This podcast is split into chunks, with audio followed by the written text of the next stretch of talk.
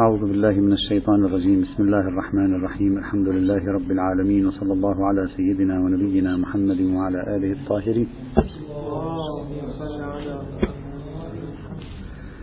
وصلنا للحديث. سنكمل اليوم المباحث المتعلقة بخواتيم كتاب الموافقات وأشير فقط إلى بعض النقاط التي ربما تكون متصلة بمسألة المقاصد أو بالسياق العام الذي يحكم تفكير الشاطبي لننتهي من الشاطبي بإذن الله تعالى اليوم. بعد أن استعرض الشاطبي كليات الأدلة شرع بالحديث عن القرآن والسنة. تكلم في أشياء كثيرة ومطولة بعضها فصل فيه بعضها اختصر فيه. ليس كل شيء في كتب الأصول والقرآنيات ذكره وبعض ما ذكره لا تجده في كتب الأصول والقرآنيات. يعني ليس جامعا ولا مانعا إذا صح التعبير. لكنه ذكر الأشياء التي تهمه والتي تعنيه ركز عليها أكثر. أول شيء طرحه في موضوع القرآن الكريم ثم بعد ذلك في موضوع السنة أيضا هو مرجعية اللغة العربية. واعتبر أن إعجاز القرآن يكمن هنا في أنه يتكلم بلغة عادية يفهمها البسطاء العاديون وفي نفس الوقت هو معجز. هذه يعتبر أن هذه هي نقطة الإعجاز. نقطة الإعجاز أنه آه، رغم كل ما يحمل من قيمة إلا أنه يتكلم بلغة بسيطة عادية سهلة سلسة هكذا من وجهة نظري. لا يستطيع الآخرون أن يأتوا بمثل هذا القرآن مع أنه يتكلم بلغتهم هم بلغة طبيعية عادية وهذه هي نقطة التحدي أشبه بما يسمى بما سمي بعد ذلك مع ابن المقفع وغيره بالسهل الممتنع. هذه الجملة المشهورة هم سهل هم ممتنع. هكذا يريد أن يقول. لكن الشاطبي بمجرد ما يتكلم عن اللغة العربية وموضوع اللغة العربية وأهمية اللغة العربية مباشرة يذهب إلى سياقات النزول وإلى السياق التاريخي. ويركز كثيرا على أنه لا يمكن فهم القرآن الكريم دون فهم كيف نزلت النصوص في أي مكان وما هي الملابسات وما هو الوضع التاريخي. يعني السياق الزماني والمكاني والتاريخي والظرفي والحالي الذي نزلت فيه الآيات القرآنية وكذلك الحديث يقول فيما بعد بالنسبة إليه جزء أساسي من الدلالة لا يمكن أن تتوصل إلى دلالة النص القرآني دون أن تفهمه. وهذا هو السر برأيي في ضرورة معرفة أسباب النزول. من دون أن تعرف أسباب النزول وتطلع عليها وتهتم لأمرها لا تستطيع أن تفهم شيئا من لا, لا, لا يمكن لا تستطيع. ستقع في أخطاء كثيرة ويذكر أمثلة. ويذكر أمثلة كثيرة وبعض الأمثلة التي يذكرها عجيبة غريبة يعني بالنسبة إلينا تبدو مثلا يذكر مثالا في الحديث. يقول هذه الرواية المعروفة التي تقول إذا بعض الناس لا يأتون يصلون الجماعة في مسجدنا سنحرق عليهم بيوتهم. يقول بعضهم قال أن هذا يدل مثلا على وجوب الجماعة ويقول هذه لا, لا تدل لا, لا نفهم منها ذلك. هذه صدرت من النبي ويذكر سياقها. هكذا هو يدعي ما هو دليله؟ نعم. يقول سياقها أن الشخص أصلا في المدينة الشخص الذي لا يأتي المسجد هم المنافقون.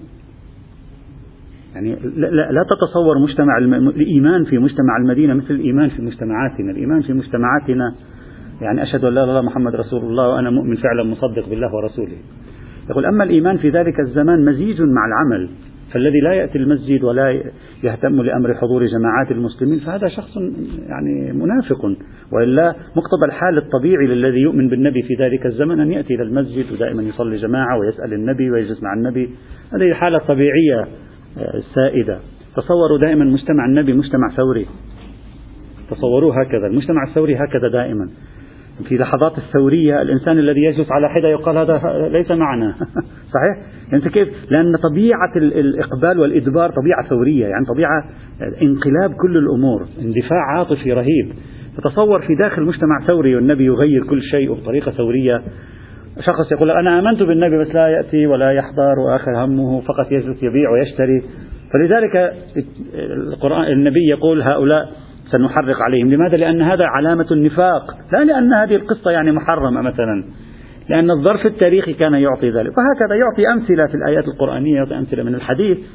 يهتم كثيرا لموضوع السياق الزمني السياق التاريخي الذي ويقول كثير من الاستنتاجات الباطلة في الفقه وفي التفسير وفي الحديث عند العلماء ناتجة من أنهم لم يلتفتوا إلى السياق فاستنتجوا استنتاجات بعيدة عن الموضوع. وهذا يعني يركز عليه كثيرا.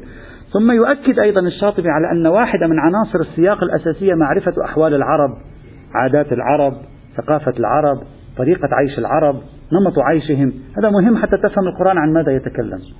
يعني حتى تفهم القرآن عن ماذا يتكلم ومع من يتكلم لابد أن تعرف من هم أولئك. لا تستطيع أن تفصله في السماء وكأنه يتكلم لوحده بدون وجود أي مخاطب. فلذلك يقول المخاطب والمخاطب والظرف ثلاثة عناصر أساسية لا بد من أن يكون المفسر والمحدث والفقيه على إلمام عظيم بها كي يتمكن إذا دخل عالم النصوص أن يفهم ماذا تريد هذه النصوص الكريمة. هذا ما يدعيه الشاطبي. هم في بحث القرآن ويعود ويكرره أيضا ويؤكد عليه أيضا في بحث حجية السنة. هذا نقطة أساسية في المرجعية. بالوقت الذي يؤكد الشاطبي على هذه الأمور يؤكد على عدم أمور أخرى. يقول يشترط في فهم القرآن والسنة فهما صافيا أن لا يكون عندك علوم أخرى. وهذا شوي غريبة يعني. مثل الهيئة والفلسفة. يقول إذا أنت يعني ذهنك مشبع بالهيئة علوم الفلك وعلوم الأرض والسماء أو ذهنك مشبع بالدراسات الفلسفة لما تأتي لن يسلم منك النص القرآني. يعني بالعكس تماما. تماما بعكس نظرية العلامة الطبطبائي يعني شوف الاتجاهين متباينين تماما. العلامة الطبطبائي أصلا يدعو إلى أن يكون عندك خلفية في مضمون ما يتكلم عنه القرآن حتى إذا جئت ستفهم ماذا يريد أن يتكلم. أما هنا بالعكس تماما. يقول لك هذه الخلفية مضرة وهذه الخلفية أصلا تربك عملية فهمك. وبالتالي هلا من هو الذي معه حق؟ بحث آخر. لكن يركز على هذه الفكرة. وعندما يصل إلى هذه النقطة يضطر إلى فتح مسألة الظاهر والباطن الظهور والبطون. يقول أنا لا أنكر الظاهر والباطن ويقول في روايات في الظاهر والباطن ويبدو عليه يقبل بهذه الروايات عن موضوع الظاهر والباطن. لكن الظاهر والباطن عنده هو اللفظ والمعنى المراد. الظاهر والباطن لا ما في ظاهر وباطن وباطن الباطن. يعني يريد الشاطبي أن يفرغ نظرية بطون القرآن وبطون السنة يفرغها من المعنى الصوفي والفلسفي والعرفاني والعلمي وإلى آخره. يصر على أن يتعامل مع النص بهذه الطريقة. الظاهر يعني ما تراه الوهلة الأولى الباطن يعني تتأمل في النص. مثلا ترى سياقات النص تفتش فيه على قواعد اللغة تصل إلى مراد المتكلم. الباطن هو مراد المتكلم. لأن مراد المتكلم مخفي عني. الذي ظهر لي هو اللفظ فأنا باللفظ الذي هو الظاهر أعرف الباطن الذي هو المراد. يوقف الشاطبي نظرية الظهور والبطون عند هذا الحد ولا يقبل بأن نذهب بها إلى مكان آخر أبعد من ذلك إطلاقا. رغم أنه يؤكد تأكيدا عظيما على موضوع البلاغة وفنون البلاغة باللغة العربية وهي الفنون التي استعان بها الفلاسفة والعرفاء والمتكلمين في ما ادعوه وما طرحوه من قضية التفاسير الباطنية التي تكلموا عنها. سبحان الله. نعم أمثال نظرية الغزالي وغيره لا يوافق أبدا على هذه الطريقة. ثم يتكلم الشاطبي عن موضوع آه، القرآن والسنة وماذا يغطيان في الشريعة. هذا موضوع مهم جدا. الشاطبي يطرح نظرية قيل بأنها نظرية تفرد بها الشاطبي وتبعه عليها من جاء بعده في جدل حول هذه النظرية. الشاطبي يقول القرآن فيه كل شيء. خلاص هو هذا القرآن كل هذه الشريعة وهذا الذي تريد أن تعرفه هو هذا الموجود في القرآن. دين الله هذا في القرآن الكريم. السنة مبينة للقرآن الكريم. هذه الفكرة طرحها في عدة مواضع في بحث حجية القرآن وحجية السنة. اضطرب في في تفسيرها. صار اضطراب في ماذا يريد الشاطبي من هذه الفكرة؟ مع أنه يؤكد على السنة ومع أنه يحترم السنة ومع أنه دائما يرجع إلى الحديث يعني. فماذا يريد أن يقول؟ احتمل احتمالين في في مراد الشاطبي من هذا الموضوع. الاحتمال الأول أن الشاطبي يقول كل شيء في القرآن. السنة فقط مبينة للقرآن. ومعنى ذلك أن السنة إذا جاءت بشيء لا وجود له في القرآن حتما يعني بحسب علومنا الطبيعية فنقول هذا ليس بحجة. وهذا معناه في علم الحديث وفي علم الأصول إنكار حجية السنة المستقلة أو إنكار حجية السنة المؤسسة. يعني مثلا سنعطي مثال الرجم الرجم لا وجود له في القرآن الكريم. تقرأ القرآن كلغة عربية لا, لا, لا يوجد حد الرجم في القرآن الكريم أصلا رجم المحصنات. لا وجود له في القرآن الكريم؟ فأنت تقول الروايات الدالة على الرجم ليست من الشريعة. هلا تحب تطرحها جانبا تحب تقول هذه النبي مثلا لأمر ما في ذلك الزمان فعله هذا تفسير آخر. لكن هذه ليست لها حجية. وبالتالي أنكر الشاطبي بناء على هذا التفسير السنة المستقلة أو ما يسمى بالسنة المؤسسة التي تؤسس أحكاما. ليس لها أي انعكاس ولو أصل في القرآن. الرجم ليس له أصل في القرآن الكريم لا تجد له أصلا أصلا. هذا تفسير. تفسير آخر لكلامه أنه يريد أن يقول هكذا كل شيء موجود في موجود في القرآن. والسنة تبين القرآن بمعنى أن هذا الذي بينته السنة له أصل في القرآن حتى لو أنت لم تلتفت إليه. لكن في النهاية السنة لا تأتي بشيء من عندها إنما تقوم بدور تفسير القرآن. فالسنة مفسرة للقرآن بأفضل تفسير وعلينا اتباع السنة في تفسيرها للقرآن الكريم. هذا احتمال ثاني. عبارات الشاطبي أحيانا تحتار معه.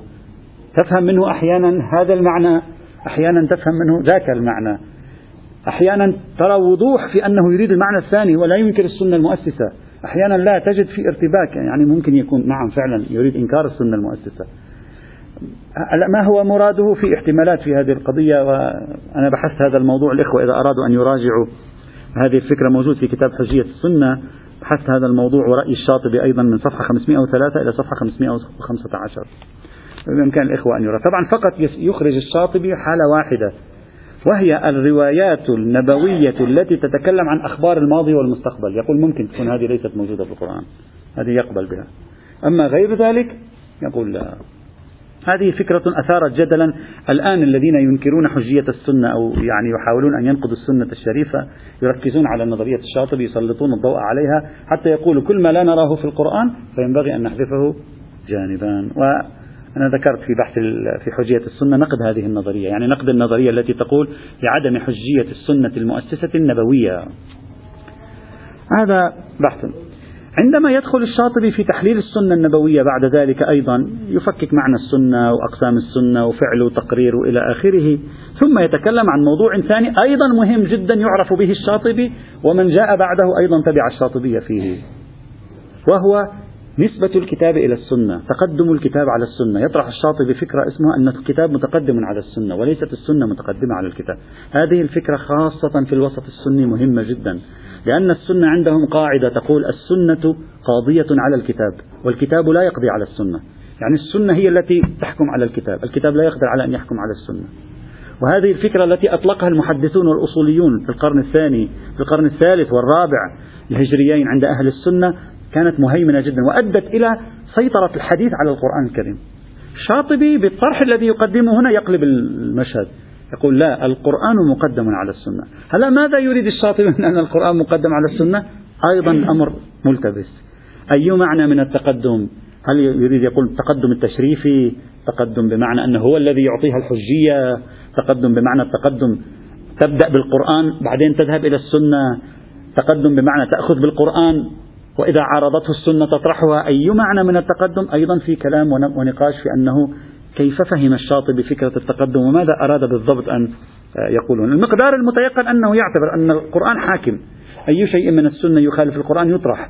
القرآن له قدرة على تفسير السنة أيضا. ليست السنة فقط لها قدرة على تفسير القرآن. هذا قدر متيقن. أكثر من ذلك محل نقاش في هذا الموضوع. أيضا الإخوة إذا أرادوا أن يتابع هذا البحث أيضا بحثته بالتفصيل في كتاب حجية السنة وطرحت هناك نظرية الشاطبي والأدلة التي ذكرها الشاطبي والمناقشات على أدلة الشاطبي. بإمكان الإخوة أن يراجعوها من صفحة 571 إلى 597 تقريبا 30 صفحة 27 صفحة.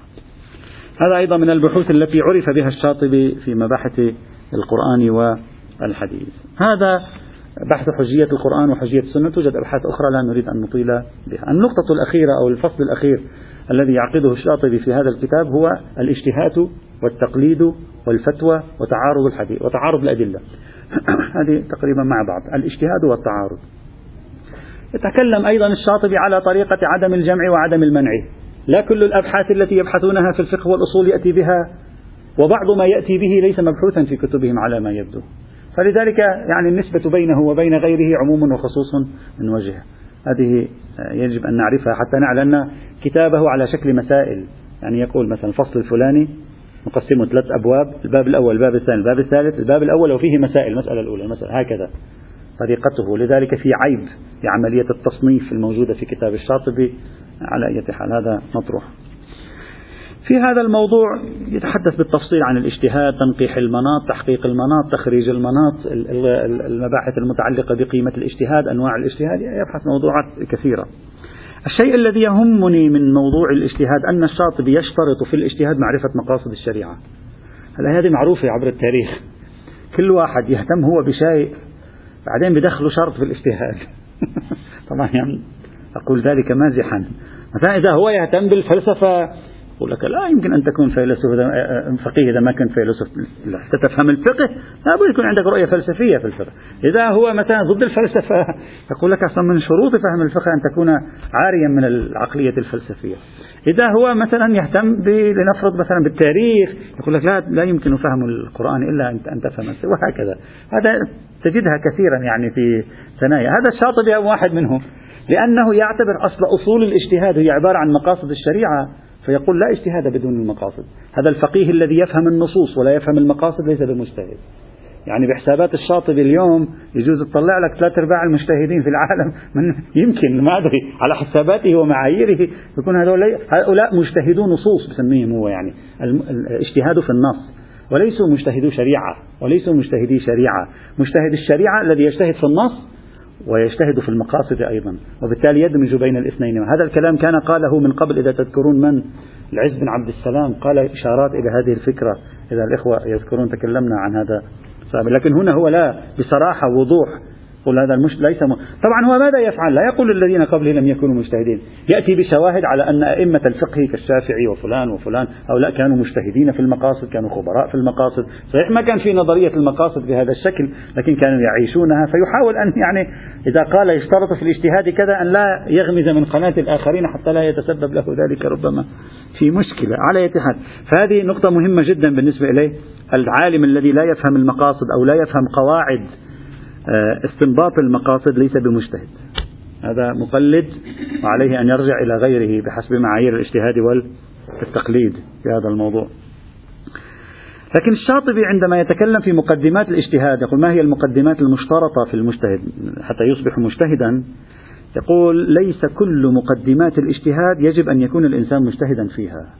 في كثير علوم مقدمات للاجتهاد يجب أن نكون مجتهد بالمنطق نكون مجتهد يقول هذه لا حتى لو كنت تبني على رأي الآخرين تطمئن لهذا الرأي في علوم مثلا المنطق في علوم كذا لا بأس لا, لا في ليست ضرورة لكن يشترط الاجتهاد في اللغة.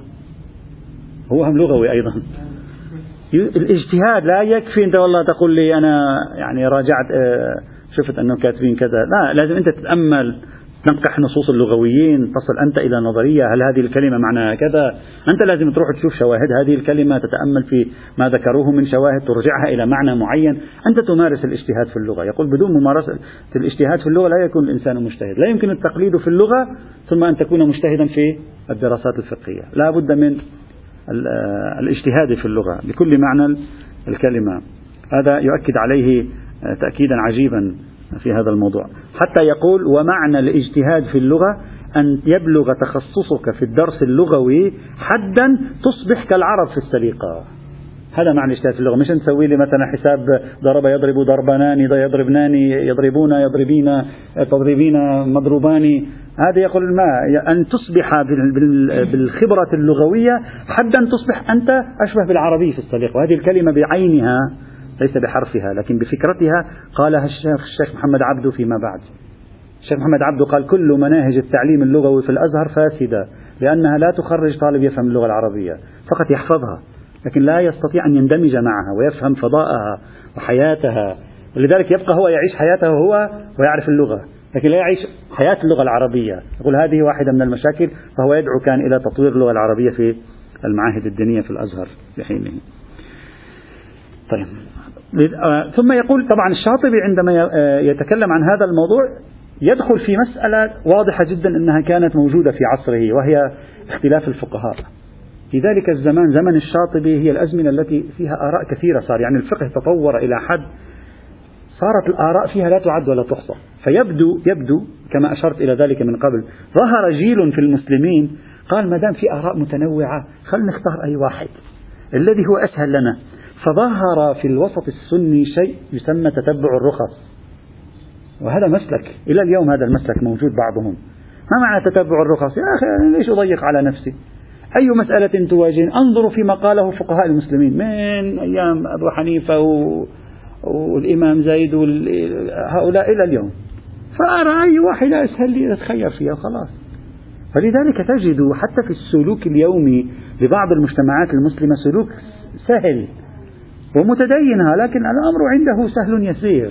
ما في مشكلة. يجد الشافعي عنده رأي فيه يجد سحنون عنده رأي يجد النووي عنده رأي فيجمع الآراء الشاذة وبيطلع معها دين مناسب لوضعه. هذا مسلك الرخص. ويقال تاريخيا أن بعض الصحابة كان يميل لمسلك الرخص وبعضهم كان يرفض مسلك الرخص مثلا مثل عبد الله بن عباس والذي يقال عنه أنه كان يميل لمسلك الرخصة. بينما عبد الله بن مسعود يقال أنه كان يميل عفوا عبد الله بن عمر على ما أذكر كان يميل لمسلك نقد الرخصة لا يقبل بالرخص.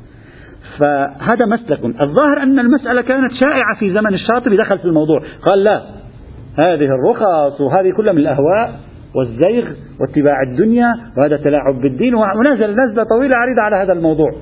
وهنا يتكلم عن شرط الأعلمية. هذه يعني من النوادر يقول فإذا اختلفوا وأدركنا اختلافهم فنرجح بينهم. واحدة من عناصر الترجيح الأعلمية. يعني سبحان الله يعني يسلك مسلكا ليحل مشكلة الرخص. ليحل مشكلة أن كل واحد يأخذ ما يريد خاصة تقليد الميت ما عنده مشكلة فيه تقليد الحي ما مشكلة تقليد الأعلم وغير الأعلم ما مشكلة. فالواحد يرتب أموره على ما. يبدو كان يواجه هذه الظاهرة رأى تفلتا دينيا بحجة أن فلان قال كذا وأنا أبني على فتوى فلان وذاك يبني على فتوى فلان فأراد أن يواجه هذه الظاهرة بدأ يضع قيود تشدد كثيرا. هذا ممنوع هذا ممنوع وبدأ يقول شرط الأعلمية وشرط الكذا وشرط الكذا وإلى آخره في هذا الموضوع. رفض جملة وتفصيلا اعتماد نظرية الرخص فيها لأن نظرية الرخص تؤدي إلى شيوع الإباحة في المجتمع حسب رأيه. هذا. هذا على خط موضوع الرخص. على خط آخر قبل أن ننهي هذا البحث عند الشاطبي يفاجئنا الشاطبي بفكرة مهمة جدا. يقول لا شك ولا ريب أن فهم النصوص يحتاج إلى اللغة العربية. ولكن الاجتهاد في المقاصد يعني بمعنى حصلت على المقاصد التوسع فيها تطبيقها التعامل معها لا يحتاج إلى اللغة العربية. يفرق بين الأمرين. يقول أنت عندما تتعامل مع النص لتفهم منه الفكرة لازم تعرف اللغة العربية. طيب أنت تعاملت مع النص أخذت الفكرة؟ عرفت المقاصد. بعد ذلك لازم تتعامل لازم تكون تعرف بالعربي؟ لا. يقول حتى لو ترجم إليك ما في مشكلة. لماذا؟ ماذا يريد أن يقول بهذه الفكرة؟ يريد أن يقول إدراك الاجتهاد الوعي المقاصدي. تحريك الوعي المقاصدي في التطبيقات. إدارة المجتمع والوقائع النازلة وفق وعي المقاصدي يحتاج إلى خبرة عقلية وعقلائية. لا يحتاج بعد إلى نصوص. النصوص خلص خلصنا. يعني مثلا أنت بالنصوص تأخذ النصوص تقول لك النصوص يجب مساعدة مثلا مساعدة الفقراء مقصد زوال الفقر من المجتمع مقصد. خلاص أنت أخذت القاعدة أنت بتروح بتشتغل عليها. أنت بتجيب قوانين معينة أنت بتروح بتسن تشريعات معينة أنت تقيد تضيق توسع. لماذا؟ لأن الفكرة بعد لم تعد تتعامل مع نص حتى يشترط اللغة العربية. أنت تتعامل مع معنى. فالاجتهاد في النص يشترط فيه اللغة العربية. أما الاجتهاد في المعنى قال الشاطبي لا يشترط فيه اللغة العربية. يعني رغم كل تشددي في اللغة العربية قال لا ما في ضرورة أبدا. المهم يكون فهمان جوهر الإسلام غايات الإسلام أغراض الإسلام اجتهد فيها حصل عليها من النصوص. الآن بعد ذلك تحريكها في المجتمع بيدك بيدك نتيجة الخبرة التي أنت تمتلكها. وهذه نقطة يعني مفارقة ملفتة للنظر. ما كانت متوقعة منه أنه يتوقع منه أن يذهب بنا حتى النهاية مع موضوع اللغة العربية لكنه يفصل البحث المقاصدي أو التطبيق المقاصدي يفصله عن الاجتهاد الذي في النصوص فصلا تاما في هذا الموضوع. هذه نقطة مهمة.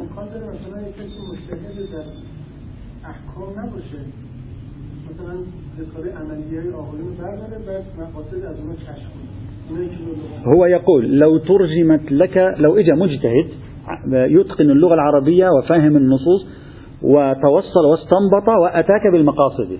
عرفك الأحكام طبعا وأتاك بالمقاصد. ثم نقلها إليك. خلاص أنت تستطيع أنت أن تجتهد في المقاصد. أنت صرت تقيد وتوسع. خلاص الحكم صار بيدك. تستطيع أن تقول الزكاة الآن لازم نغير فيها الشرط الفلاني. لم يعد الموضوع موضوع نص هذا ليس كلام بسيط يعني. لم يعد الموضوع موضوع نص صار الموضوع بيدك أنت. أنت تأخذ الفكرة الأصلية الجوهر وأنت تدير التعامل مع الأحكام التي تم استنباطها من قبل تتعامل معها أنت. بعد لا تحتاج إلى الرجوع إلى النصوص. هذا معنى أصلا حاكمية المقاصد أصلا التي تكلم عنها آه، بالآن. في موضع آخر أيضا الشاطبي يعرض بالاجتهادات الشاذة لا يقبل الاجتهادات الشاذة يقول هذه الاجتهادات الشاذة ينبغي أن نتركها لا ينبغي للمقلد أن يرجع إلى الاجتهادات الشاذة هذا يرفضه تماما.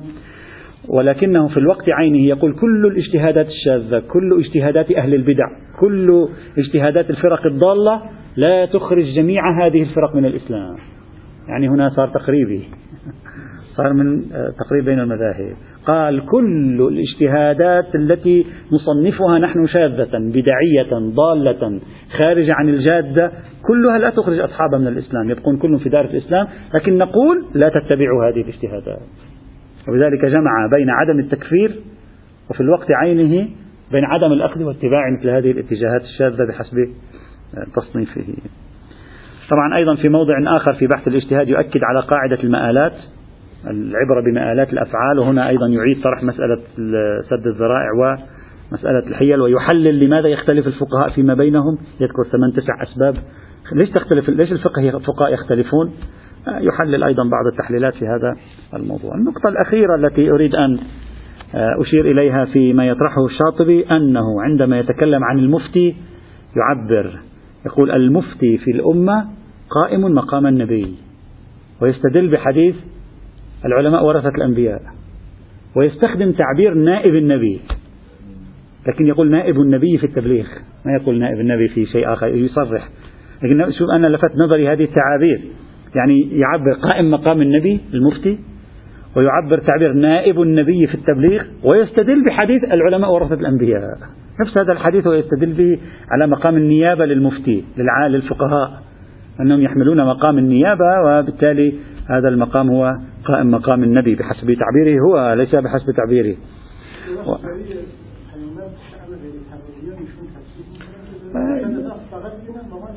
ربما لا لا طبعا في ثنايا بحوثه يعطيك إيحاء أن النبي يصدر بما هو حاكم وكذا. أشرنا إلى ذلك من قبل. لكن في هذا الموضع يتكلم فقط عن النيابة. لفت نظري التعبير لأنه تعبير هذا قبل زمان الكركي. أن بعضهم يقول ربما يكون الكركي أول من استخدم تعبير نائب الإمام بعضهم يطرح أن الشيخ المفيد له عبارة تعبير نائب الإمام وأن هذا التعبير لم يكن رائجا وأن هذا التعبير طرح فيما بعد. هذا قبل الكركي تقريبا 150 سنة تقريبا. فهذا التعبير لفت نظري أنه يستخدم تعبير قائم مقام النبي مستدلا بهذا الحديث ثم يعبر بعد سطرين وهو نائب عن النبي نائب النبي في التبليغ. سبحان الله في تبليغ الأحكام. لكن عندما يتكلم عن المفتي يقول المفتي الحقيقي الذي بلغ الذروة في الاجتهاد هو المفتي الوسطي. شو المفتي الوسطي؟ قال الذي لا يذهب أقصى اليمين ولا يذهب أقصى اليسار كأنما يريد أن يرشد الناس أي مفتي تختارون. المفتي الذي عليكم أن تختاروه هو عبارة عن المفتي الوسطي. هو يقول التوسط والاعتدال ويقول المفتي الوسطي هو المفتي الذي لا يضيق واسعا على الناس ولا يوسع ضيقا. يعني إذا رأيتم مفتيا وهذا ينطلق فيه من التفكير المقاصدي أيضا. لأن الشريعة يقول شريعة وسطى. فإذا رأيتم مفتيا كل فتاويه تصب في التضييق والتكلف والصعوبة وشظف العيش فاعلموا أن هذا المفتي ليس هو المفتي الذي بلغ الذروة والذي ينبغي أن تقلدوه. لأن هذا بلغ الذروة الأعلمية يعني. وإذا رأيتم مفتيا يرخص في كل شيء ويدعو الناس إلى التحلل وإلى فعل كل شيء فاعلموا أن هذا المفتي أيضا من نوع الاجتهادات الشاذة.